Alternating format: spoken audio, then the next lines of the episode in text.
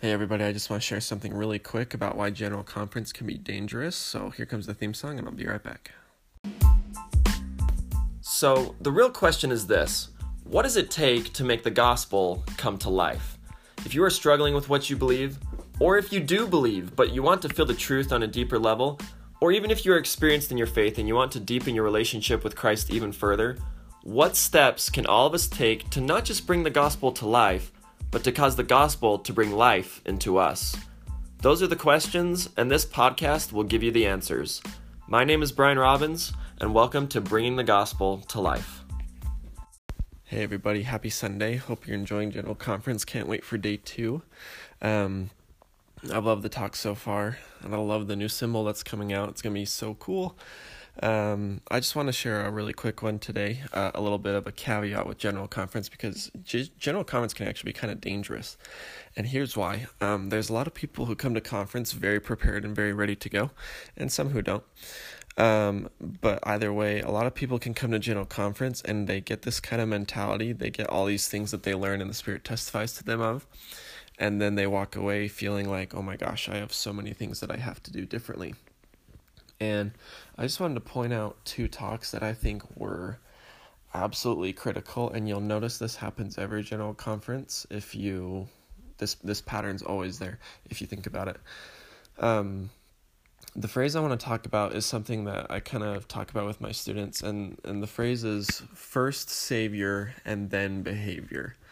And if you've ever heard the old phrase, um, don't put the cart in front of the horse, um, it's pretty self explanatory, but basically, there's this old phrase that, um, you know, in what order go, what order should go first? Should the cart go in front of the horse, or should the horse go in front of the cart? And obviously, the horse is the one who pulls the cart. And in the gospel, the horse would be the savior and the cart would be the obedience of the gospel. So first savior and then behavior. And the reason I share that is because uh, we've talked about this before, and we can fall into the trap of getting into too much focus on obedience. And Elder Renlund even brought this up yesterday, and that's the first key talk I want to mention. Um, the focus of the gospel cannot be about obedience and behavior. It has to be on Him, and then naturally, obedience will follow as a result of us focusing on Him. And I just want to invite everyone when the talks come out, go back and read his talk because pretty much everything I want to cover in this podcast, he covered in 15 minutes. But basically, he, he talked about how when how we should remember the captivity of our fathers or, or the goodness of Jesus Christ and God. That was pretty much their their theme and he, he shared that story about the man who received the gift of the heart from his um, grandson. I think it was his grandson or was like a nephew or something. Um, but how every single day when he took action, he thought about that grandson and how he's only able to take that action because his grandson allowed him. And that allowed every single day and every single action to be a joyful um, expression of how grateful he was for that gift. And that description is exactly what we've been discussing with the Savior.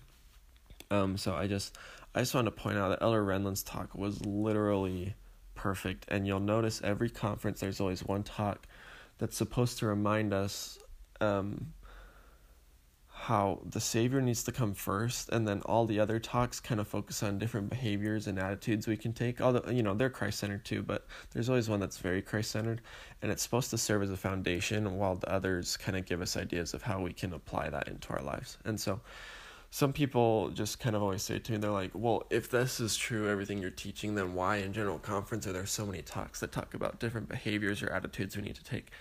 And that's why is because there's always a few talks that are there to remind us, remember, our gratitude and our love for him is always supposed to come first, and then those other behaviors will come secondly. Okay.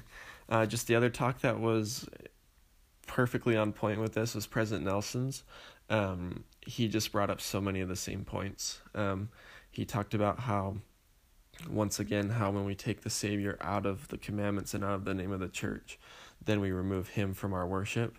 And that's exactly what we're discussing, right? Uh, he cannot be, we cannot be the focus of the church, of our scripture study, of our prayers. If it's him, then he can be our Savior. And so I just want to invite everyone to go back and read President Nelson and Renlund's talk because they are nailing exactly what I'm trying to share in this podcast. So, hope that helps. I hope you enjoy your second day of conference. And I know today's a short one, but I figure they're filling you all up with a whole bunch of spiritual stuff at conference, so you don't need me. So enjoy it. Uh, let me know if you have any other topics you want talked about or things you loved from conference this week, and I'll see you guys tomorrow.